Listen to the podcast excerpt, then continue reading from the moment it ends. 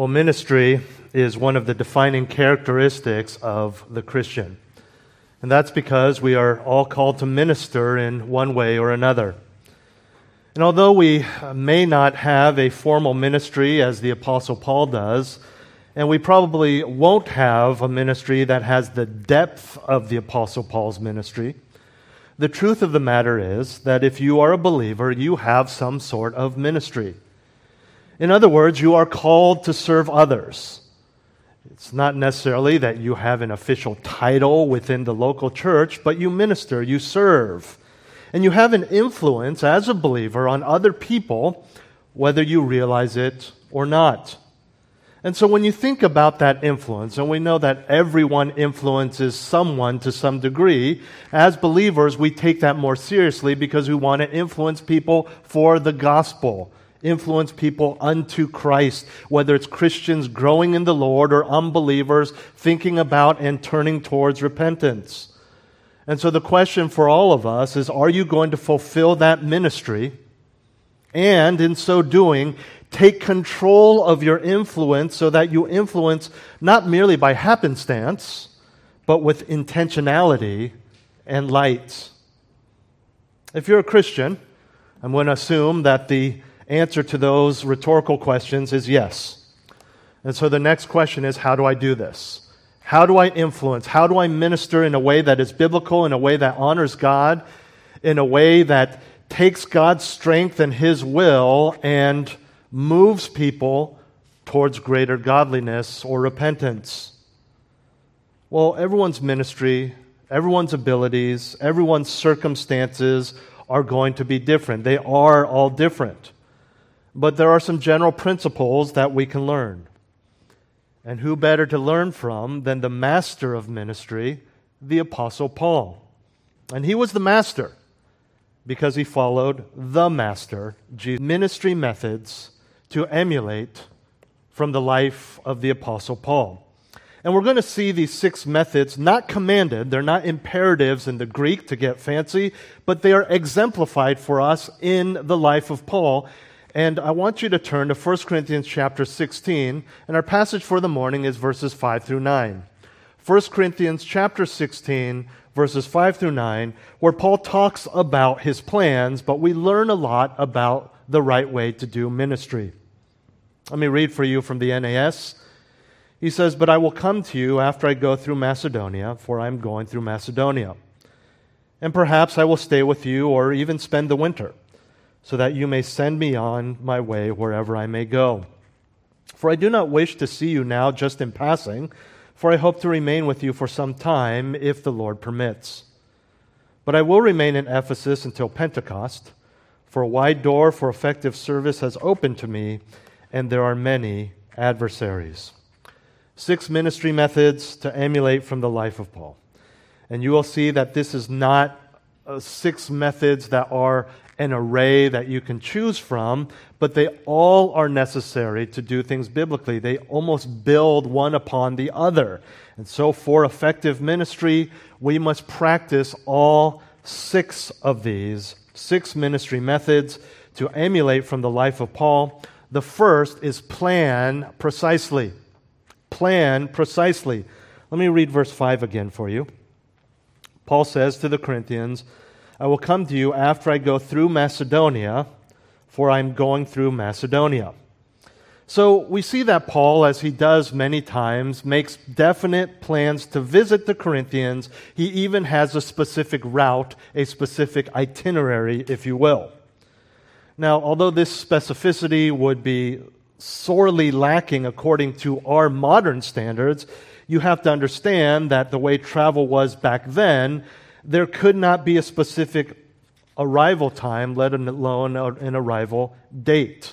Travel was slow, bad things can happen. You couldn't jump on a plane, there were no GPS trackers, you couldn't text to say uh, where you were at that moment. The best he could do is send a letter, but the letter would go by foot, so it would arrive not much earlier than him, if at all.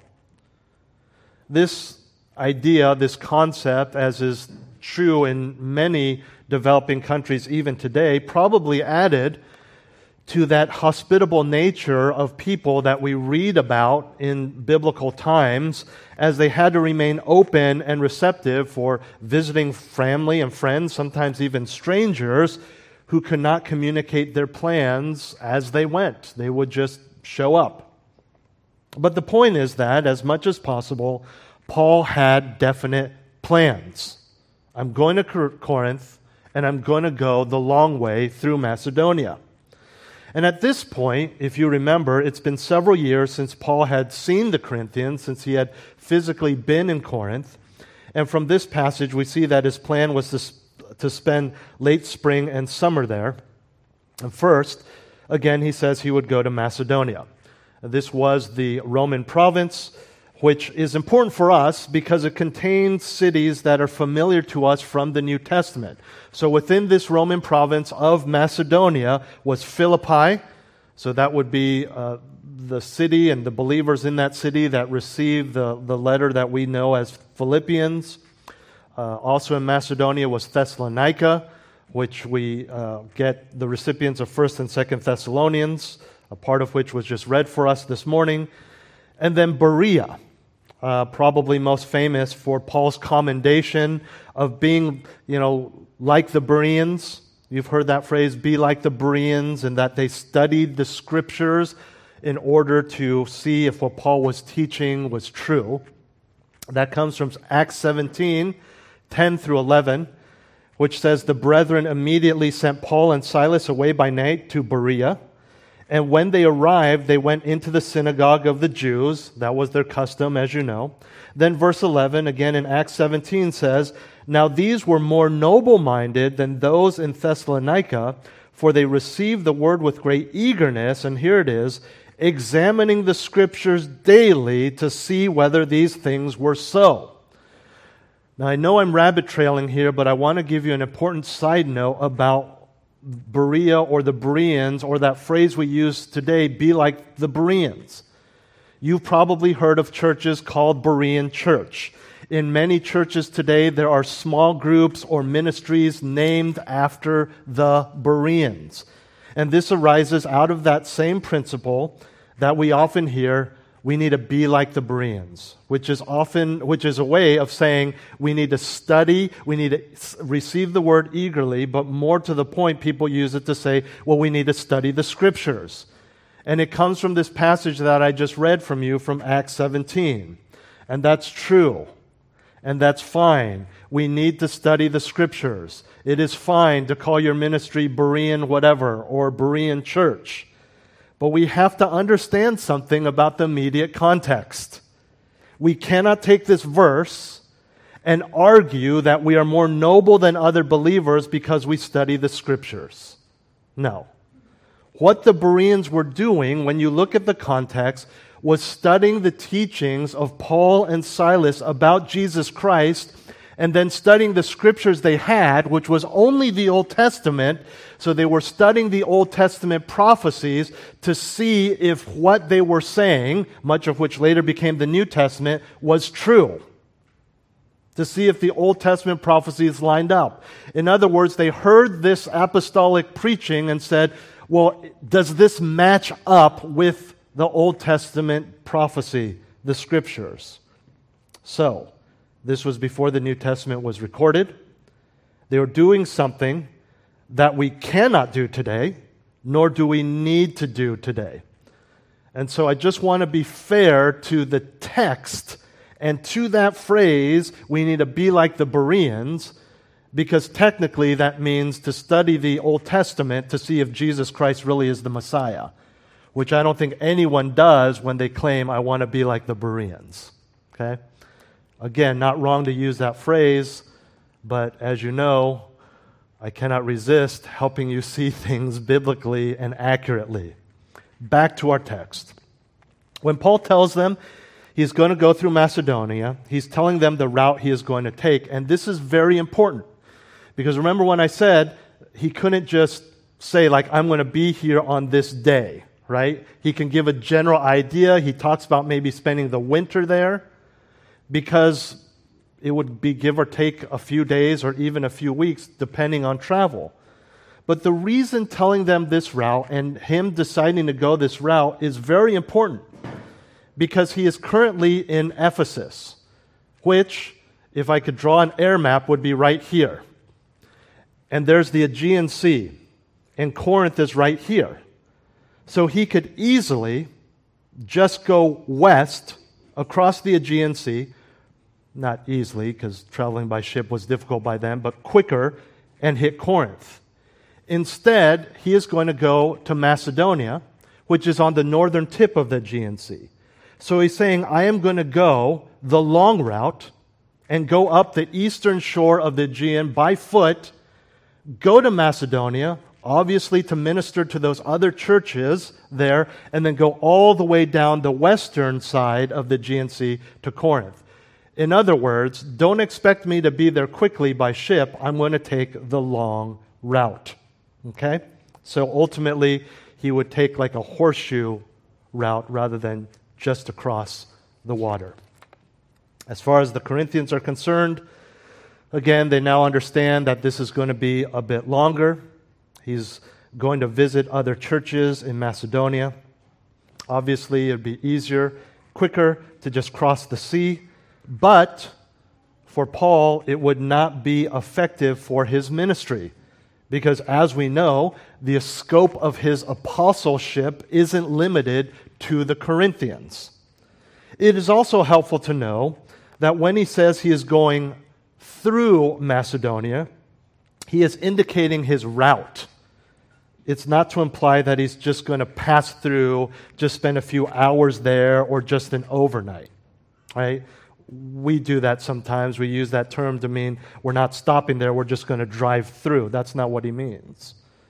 What he is indicating is that he's making a tour of the various churches to minister to them. But at this time, it's not going to be an extensive visit, as his current visit to Ephesus, again, going on three years now. For us, when it comes to modern day ministry in the church or to people outside of the church, we must begin by having firm plans. Where are you going? Why? What are you going to say? Who are you meeting with? How are you going to meet with them and minister to them? Obviously, depending on the ministry, some of these aspect, aspects will be more concrete than others, and there are times ministry comes unplanned, such as an opportunity to share the gospel, or you just suddenly hear about a friend who's hurting. But in terms of planning for ministry, we all need to have plans for how we are going to serve. For example, there, excuse me, before the example, depending on the ministry, some of these aspects will be fluid, some will be certain. For example, I knew that I was going to come here at 11 a.m., start the service, and preach shortly thereafter. I knew I was going to minister to whomever came and sat in these chairs, as well as whoever is on the live stream. However, I didn't know who would come this morning. I also still don't know who's on the live stream. I definitely don't know who may listen to this online or on the radio at a later date. Another example, we have a group that I recently emailed you about that is aptly named Outreach. They know they will go share the gospel this afternoon in a specific location, I believe Central Park. They don't know who they will come across, if anyone at all, but they do know what they will generally say the gospel. They don't know the exact sentences based on the conversation. On the other hand, in ministry, there are times when you have a specific meeting, a specific place, with a specific person, with a specific time limit. All that to say, we need to have plans in our ministry. I'm going to serve in this area. I'm going to go serve in this area that meets on Wednesday nights, on Sunday mornings, whatever it may be. We have a prayer meeting. We're going to pray for these four missionaries. We need to have specific plans. And all of this means, as a believer, yes, you can trust God's sovereignty. You can believe that He has planned everything. You can believe in the guidance of the Holy Spirit, and you can maintain humility in service, all the while making definite plans. You ask, but shouldn't I be open to God changing those plans? Absolutely. But He can't change what's not there. Changing assumes there is something to change. And that leads us to our second ministry method to emulate from the life of Paul adjust accordingly. Adjust accordingly. Look at verse 6. And perhaps, maybe, so not definite, I will stay with you. Again, he's speaking to the Corinthians, or even spend the winter, so that you may send me on my way wherever I may go. What we see here is that on top of his definitive, precise plans, Paul leaves room for adjustments. We all know that plans change. And this is especially true when it comes to ministry, mainly because ministry has to do with people, not projects, not deadlines, not dates. And Paul tells the Corinthians that he doesn't know yet how long he will stay with them or if he will stay at all. The word perhaps shows us that he is flexible. He is willing to adjust his plans. And with that is a measure of uncertainty. And that's okay. It's not that he doubts God's sovereignty, he's not doubting God's goodness or his provision. It's just that what God's plan is, is not always revealed to us. And we do know that grammatically in the Greek, he is emphasizing the word you over the word stay, seemingly minor point, but the issue there is he's emphasizing to the Corinthians is not just that I happen to be there, I'm going to see you, and I'll need a place to say, stay. He's saying, it's about you. I want to stay with you. That's why I'm coming. In other words, it's about ministry. the practical reality of Paul's timing was that if he decided to stay for some time, he would have to stay for the entire winter. Because in that time and place, people generally did not travel by land between November 11th and March 10th because of the weather, making travel more difficult. Sea travel was pretty much shut down in September due to the dangers of storms, but also the inability to navigate due to cloudy skies and longer nights. Again, they would navigate back then by looking at the stars, no electronics. And so when it's cloudy, they could easily get lost. And that's why he says, I may even spend the winter, not that he doesn't want to, but he doesn't just say part of the winter or another week. He understands that if he's going to stay, it'll be all winter long. We take this back to the emphasis of you in conjunction with stay, then combine that with what we know of Paul and we can safely conclude that whatever he decides, it is for the sake of ministry. It is for the sake of profitable service to the Corinthians.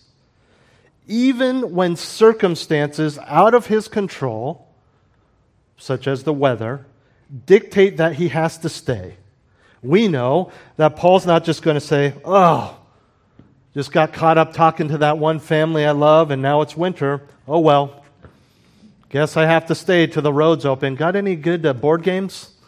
No. He's going to be strategic. He's going to be ministerially productive. He's going to serve them. Then, at the end of the verse, when it's time to move on again, he says he will go wherever the Lord leads. He will be able to do this because the Corinthians will send him on his way, which back then prov- means providing some food, some money, perhaps even some people to travel with him, which is what, again, send me on would entail in that culture. And by the way, although it's not explicitly here or commanded, this is a great example to follow in our hospitality. Not just caring for people through room and board while they are here, but when they leave, sending them on with food for the road, some bottles of water, gas money, whatever is needed whatever is appropriate. And by the way, from Acts 19, we do know that Paul ends up going to Jerusalem from Corinth after his, this visit to Corinth. Now, whenever we're talking about ministry in the modern local church, you understand that we're talking about this concept that we've talked about a lot before called stewardship. Right? It's, it's taking care of something in a faithful way, but it's been entrusted to us by someone else. Because ministry, be it lives or the gospel or chairs or a website, whatever it is, is entrusted to us by God. And we see this in the great verse regarding spiritual gifts, 1 Peter 4:10, which I'll read for you. As each one has received a special gift, again, I always like to emphasize that it says for anyone who has received the gift. It doesn't say that. It doesn't say if. It says as or since each one has received the special gift, clearly stating in Scripture that every believer has a spiritual gift. Employ it in serving one another as good stewards of the manifold grace of God.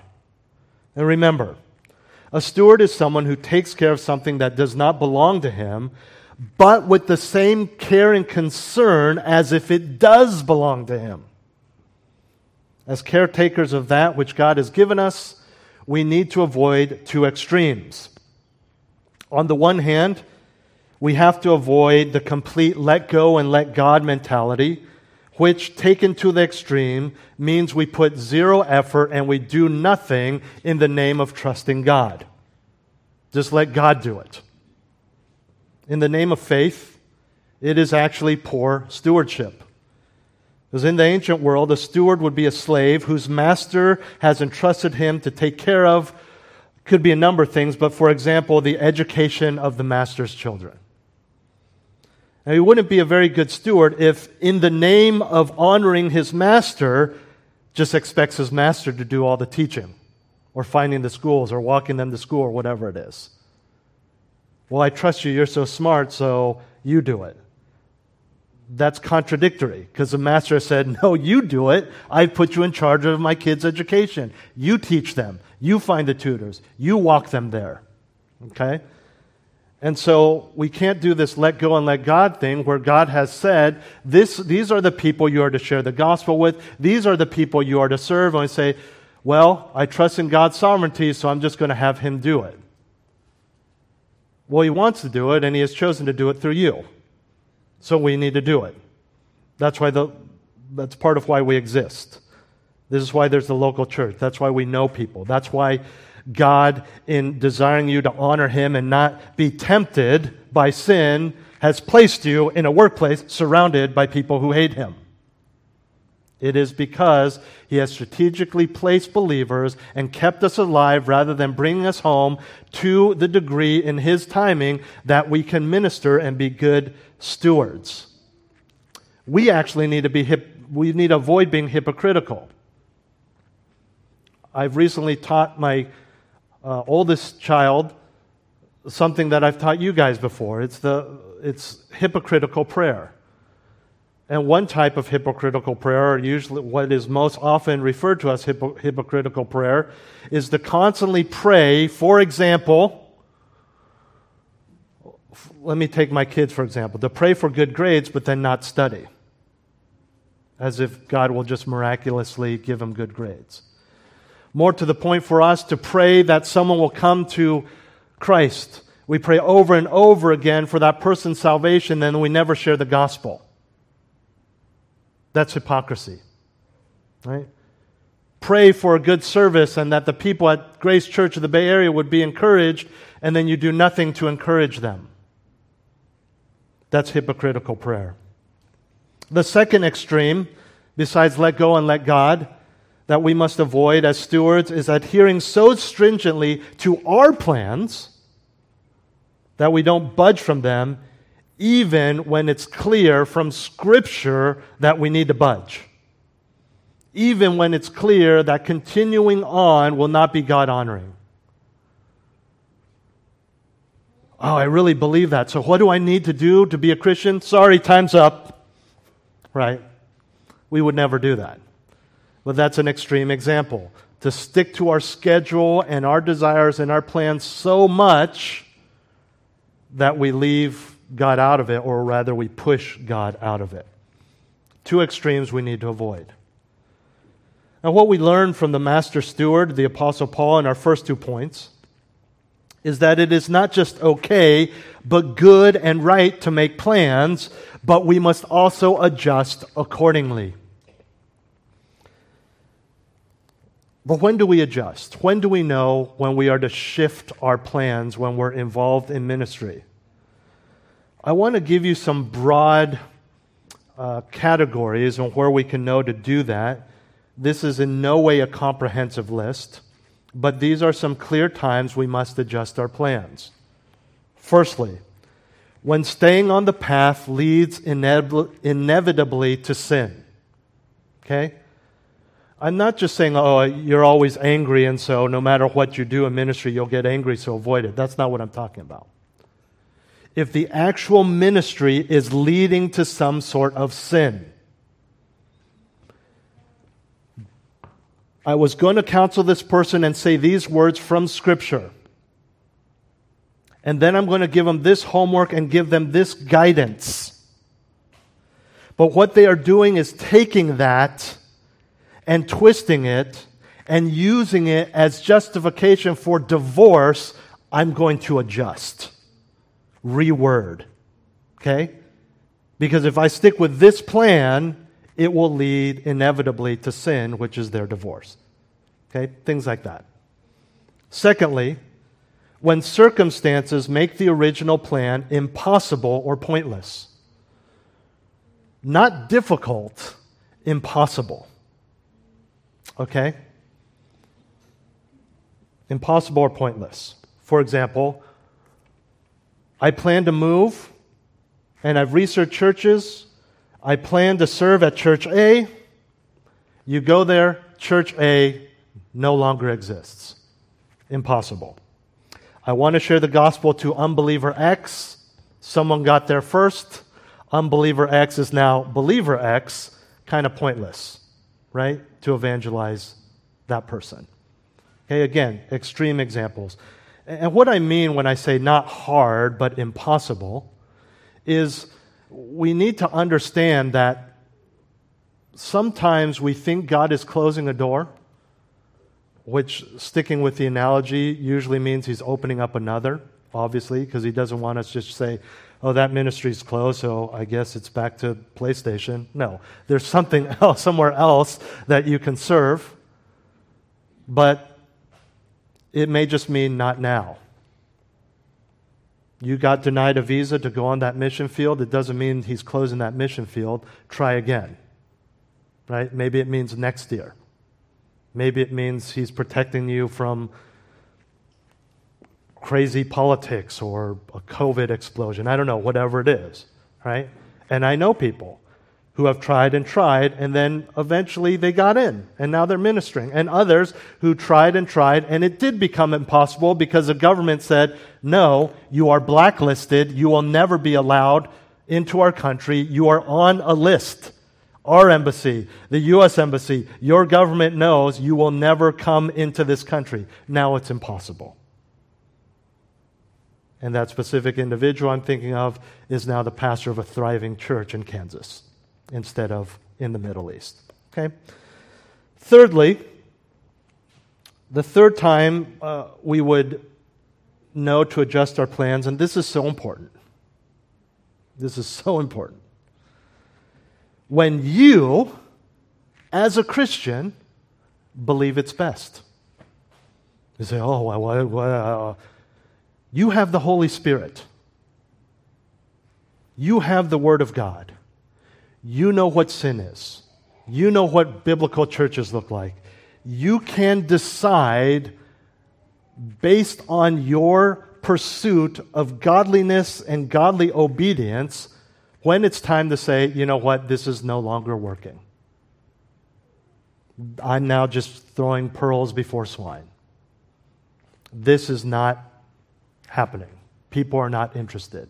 People are not responding to this ministry, right? You can decide. God has given us discernment, He has given us consciences, He has given us His word. Obviously, we need to be careful with our own sin and our own laziness and our own selfishness. But you say, but I, I, made all these plans prayerfully, and this is what I believe God said the plans were. How can I change? Well, do you really believe that God is involved in the planning and not the actual working out of the plan? He may shift, He may change. He may have had given you that plan so that you can learn how to change later on. We don't know. When it comes to ministry, it is often only in the midst of actually ministering that we recognize what the next steps are. And that's we see this with the apostle Paul. Maybe I'll stay, maybe I won't. Maybe I'll stay for the winter. Do not doubt your God given and Holy Spirit prompted consciences and wills. You are given God's word and biblical discernment. Feel free to make changes, to stay, leave early, or even stick with the plan. And no matter what ends up happening with your schedule, make sure that your ministry is biblical. How do I do that? First and foremost, foundationally, love. Our third ministry method is love longingly. Love longingly. Verse 7 For I do not wish to see you now just in passing. No, that's not enough, Paul says. For I hope to remain with you for some time if the Lord permits.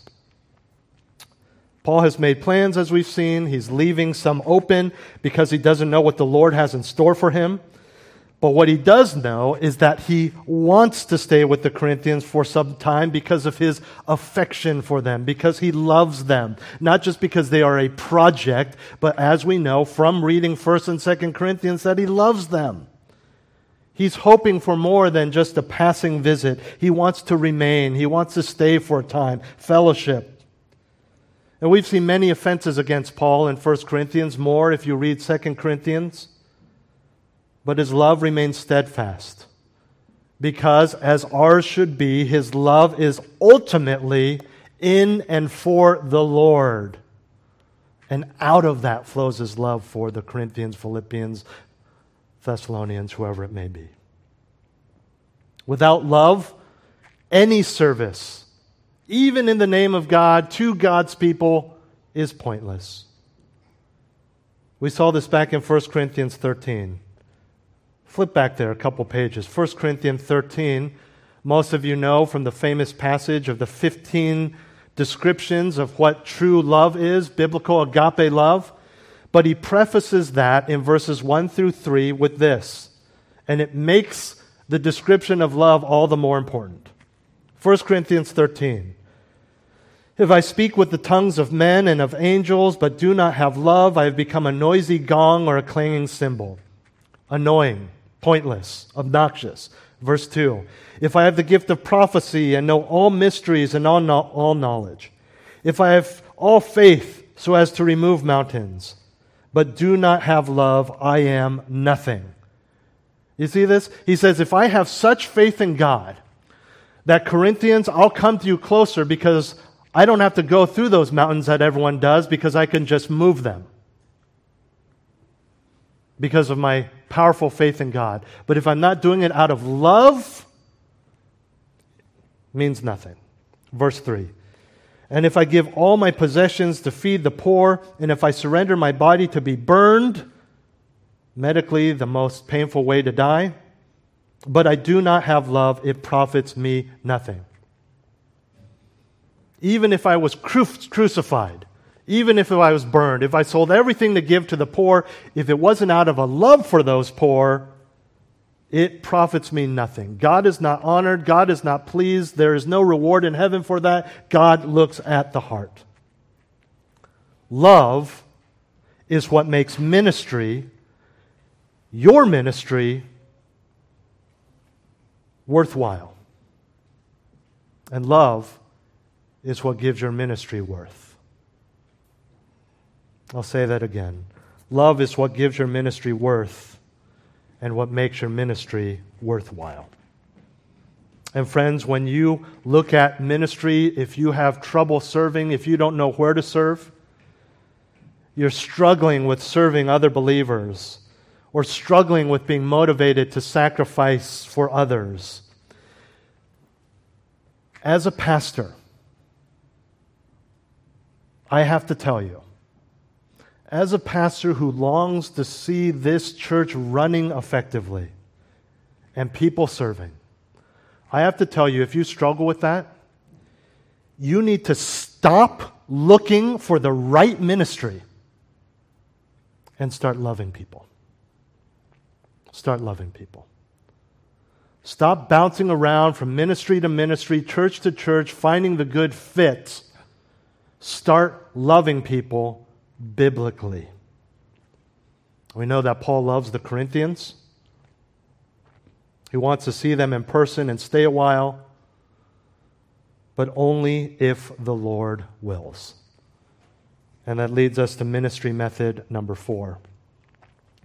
At the end of verse 7, he simply says, If the Lord permits. The mindset involved with the phrase, if the Lord permits, or better known today as if the Lord wills or Lord willing, is one that we are called to have at all times as Christians. It is a mindset of trust and obedience. And we see this mentioned and lived out in Acts 18, Philippians 2, Hebrews 6. It's all over the scriptures. But most clearly, in terms of instruction to have this mindset, is James chapter 4, verses 13 through 16. I invite you to turn there with me. James chapter 4, verses 13 through 16.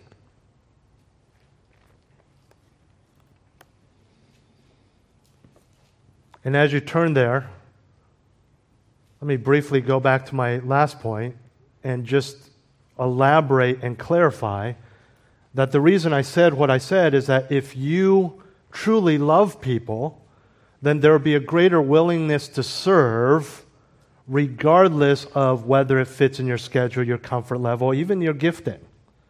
And there may need to be a shift there if that's just not clearly not where the Lord has gifted you. But if you truly love people, you're just going to want to serve.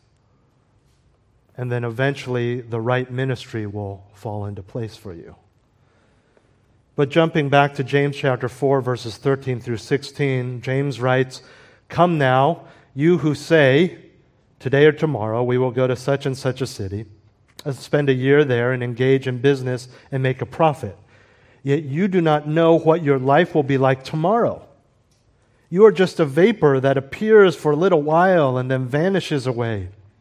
Instead, you ought to say, If the Lord wills, we will live and also do this or that. But as it is, and this is so you know, when we think about our schedules and we think about how we just kind of barrel through with whatever we want, verse 16 is a little painful to hear. But as it is, you boast in your arrogance, and all such boasting is evil. Again, we know from the scriptures it's not that we have to say those words every time if the Lord wills. You go into lunch if the Lord wills. You come with us if the Lord wills. You don't close in prayer if the Lord wills. But the idea is we understand that to be true. We understand that we submit to the Lord's planning and purposes.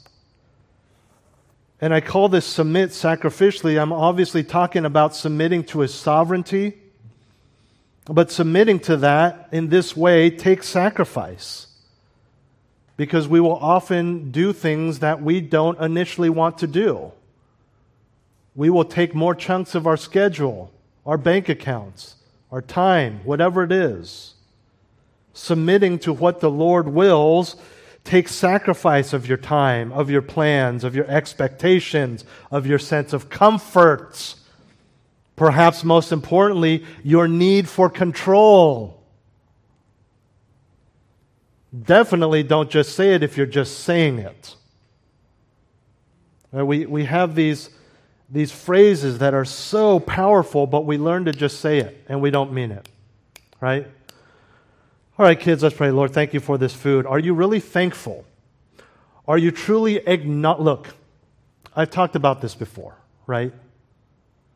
We can be thankful for food and acknowledging it's from God and recognize this is pretty gross, okay? It's not what I'm talking about. It doesn't mean being thankful all of a sudden everything tastes good. Oh, you know, there's starving kids in Africa. It doesn't apply. It's just having a thankful heart. Right? And I don't want to knock people who do this because I assume you really mean it, but love you, bye. Love you, bye. Love you, bye. And it bothers your spouse or your kids or your parents if you don't say love you before bye, but it's just become a thing you say like bye right? It's become something like, how you doing? Fine. You know, as you walk bleeding to the emergency room or whatever, right? It's just something we say, and we got to be careful on either end of, well, if the Lord wills. But do you really believe that? Are you really willing to change if the Lord wills? There are some who, to truly adjust their plans based on what the Lord clearly desires, is not a sacrifice at all, but again, in all of us, there needs to be a willingness to sacrifice if necessary. Because the principle is very simple God is in charge, we are not. God is in charge, you are not. Oh, that's so true. I, I bet you really get that as a pastor, don't you? God is in charge. It's His word. It's His people. True, but God is in charge of your pocketbook. God is in charge of your business. God is in charge of your marriage. God is in charge of your children. God is in charge of your commute. God is in charge of every cent that you have. You are stewards, not just of ministry, but of everything. It's not sinful to say, These are my kids, but you understand that it is a stewardship from God. Your name is on the mortgage. It's not wrong to say, Yes, this is my house, but you understand that it is a gift from God and you are a steward.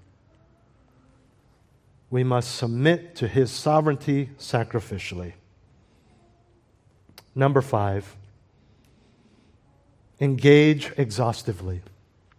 Engage exhaustively. Verse 8, I desire to come, but he says, But I will remain in Ephesus until Pentecost. Again, he's already been there for three years. Three years. Right? Doesn't seem like a long time for us, but back then, you know, he would go on these missionary journeys. He wasn't at places for very long. Now, we know he's writing in the spring before Pentecost. His reference to Pentecost is simply using the common schedule. He's not going back to his Judaism. But the spring before Pentecost would have been fine weather to travel. He even implies that there may be a chance that he may visit the Corinthians and move on or stay for the winter. So theoretically, he could shift things around and not be stuck in Corinth for the winter and move on to other churches. But he's clearly, even after three years, not done with his ministry in Ephesus. He needs to stay to complete his ministry.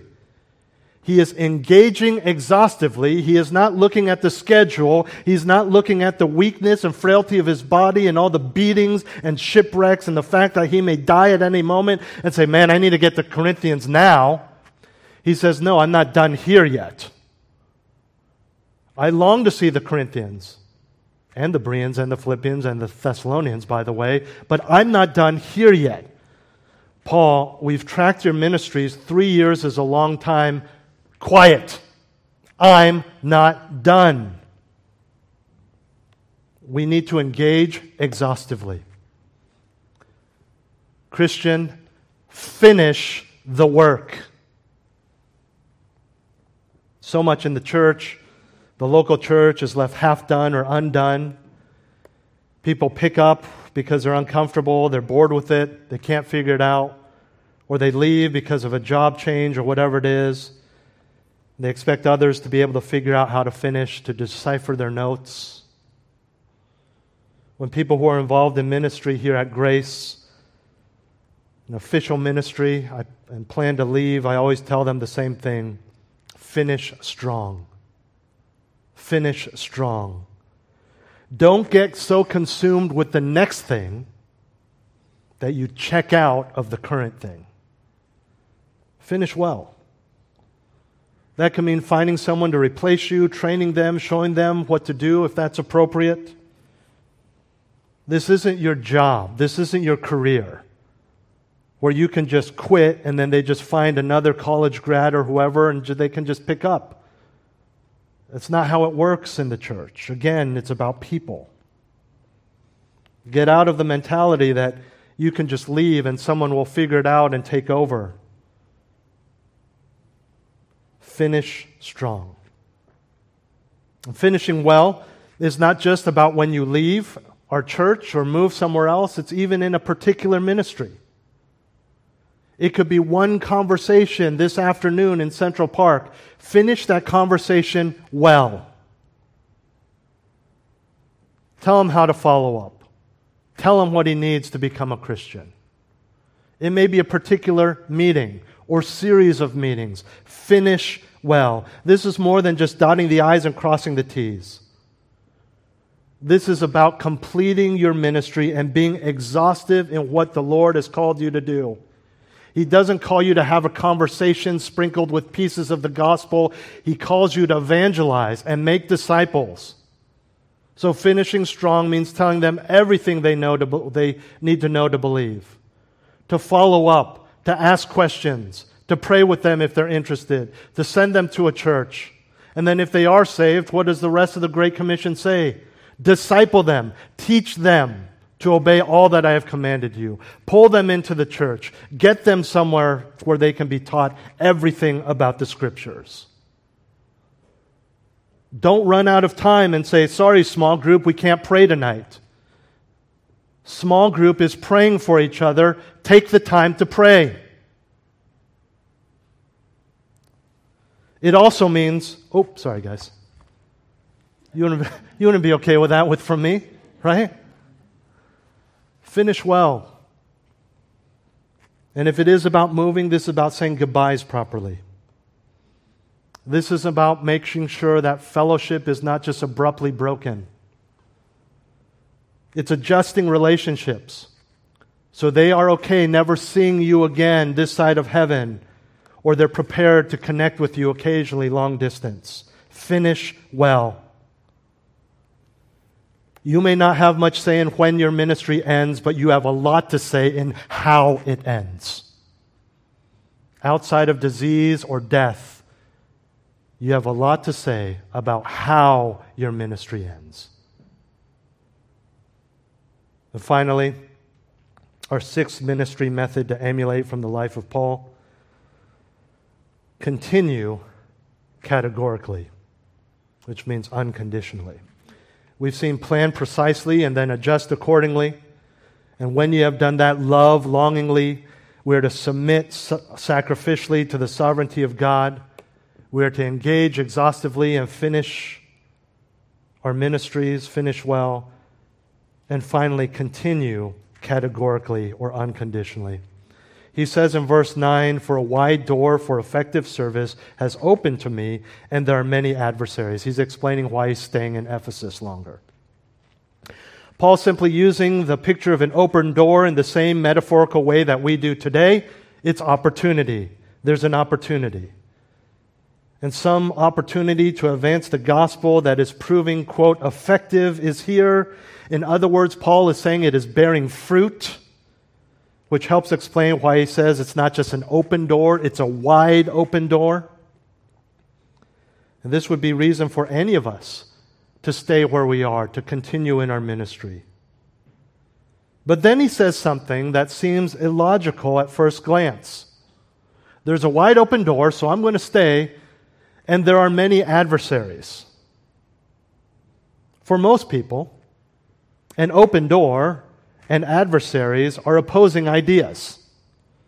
For most people, the presence of adversaries or any sort of resistance means the door is closed. But Paul doesn't see it that way because God doesn't see it that way. There are many opponents, enemies, haters, but that does not negate the ministry and it doesn't negate the fruit of the ministry. In fact, Paul doesn't just mention this as an aside or a prayer request. Oh, by the way, there's some people who don't like me here. No, he's listing this as one of his reasons for staying. It's not that he's looking for a fight or relishes in being opposed. He understands that there are opponents to the gospel, which in many ways is why he needs to keep doing what he's doing preaching the truth, converting sinners, strengthening believers. This is part of Christian ministry. Jesus said to his scared, unintelligent, confused disciples, Behold, I send you out as sheep in the midst of wolves. Matthew 10 16. God speaking directly to Ananias about Saul, who became Paul, right after the conversion of Paul, says, He, Paul, is a chosen instrument of mine. Remember, because they're confused. Right? Saul, this is the guy you want to convert? Because he was a persecutor of Christians. And so God clarifies in Acts 9, He is a chosen instrument of, of mine to bear my name before the Gentiles and kings and the sons of Israel, for I will show him how much he must suffer for my name's sake. We know all that Paul went through in his suffering. God promised it to Ananias that this would happen to Paul. And then there's John 15, 18 through 19.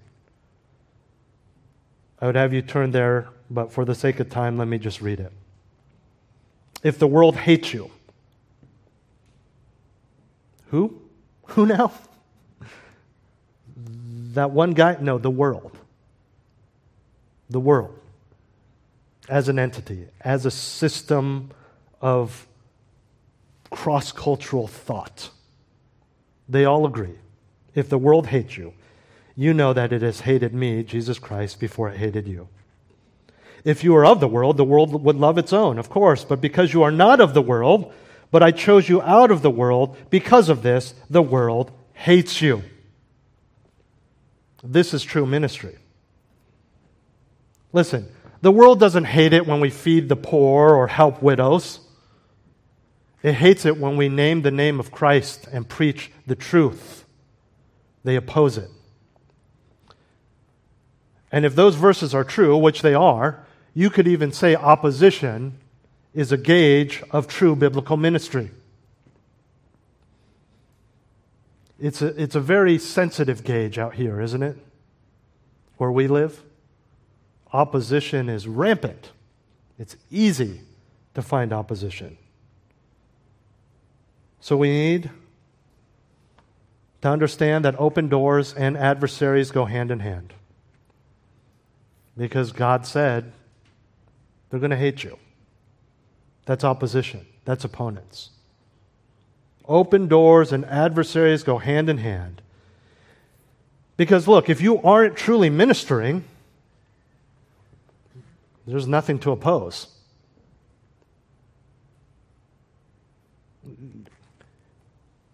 You don't see some guy walking on the street that you've never met, you've never known. It's just an average citizen and go, oh man, I hate that guy. I'm not voting for him. He's going to ruin our city. He's not running for anything. He's just a guy trying to get some frozen yogurt. There's nothing to oppose unless you know there's something you dislike. And if we're not ministering, if we're not preaching the gospel, if we're not doing these things in the name of Christ, even if it's not actively evangelizing, walking away from the water cooler because in the name of Christ I don't gossip, shuffling that away and say, fine, demote me because in the name of Christ I'm not going to lie to the IRS on these forms, sir. They oppose that. They don't like that. Bible thumper, goody two shoes, Jesus freak. Those are not names they use to praise us. I mean, think about that, right? It isn't, oh, you person who ruins a good time and don't believe in love is love and want to hurt these type of people or whatever it is. It's simply Jesus freak, Bible thumper. Because the men and women who have come before us have established enough of a testimony that they know exactly what we believe. Are we speaking out enough that people can even recognize Oh, you're one of them. Amen. Hallelujah, I am. I love you, but I'm not going to do that. But you know what I will do? I'll give you the words of life so you can begin just like me. No, I mean, don't say it that way. If you're not ministering, if your mouth is shut and your hands are in your pocket, your schedule is all about you and the kids, your money's all about you and the kids, there's nothing to oppose. Because, yes, God has called you out of the world, but the world loves you because you look like its own, even though you are not of them. We need to be faithful to minister in the appropriate way. Have plans, have plans that you can adjust, and in so doing, you love people. Submit sacrificially to the sovereignty of God, and in your ministry, fulfill the whole ministry, engage exhaustively. And even in the midst of adversaries, in the, in the midst of discomfort, in other words, even if their adversary is yourself, your sin, your selfishness, your laziness, whatever it is, continue categorically. Six ministry methods to emulate from the master servant, the Apostle Paul. Let's pray. Heavenly Father, thank you so much for your kindness to us. Thank you for giving us your grace that we can be stewards of in ministering to others and to, uh, whether in the church or outside of the church. Help us to be so proactive that we are making plans to what we want to do for your glory and then adjust. Help us to seek your will. Help us to engage fully. Help us to endure the onslaught of the enemies, but continue without giving up. Continue with fearing only you and not others. Most of all, Lord, help us to love. Help us to love you. Help us to love others. We pray these things in Jesus' name. Amen.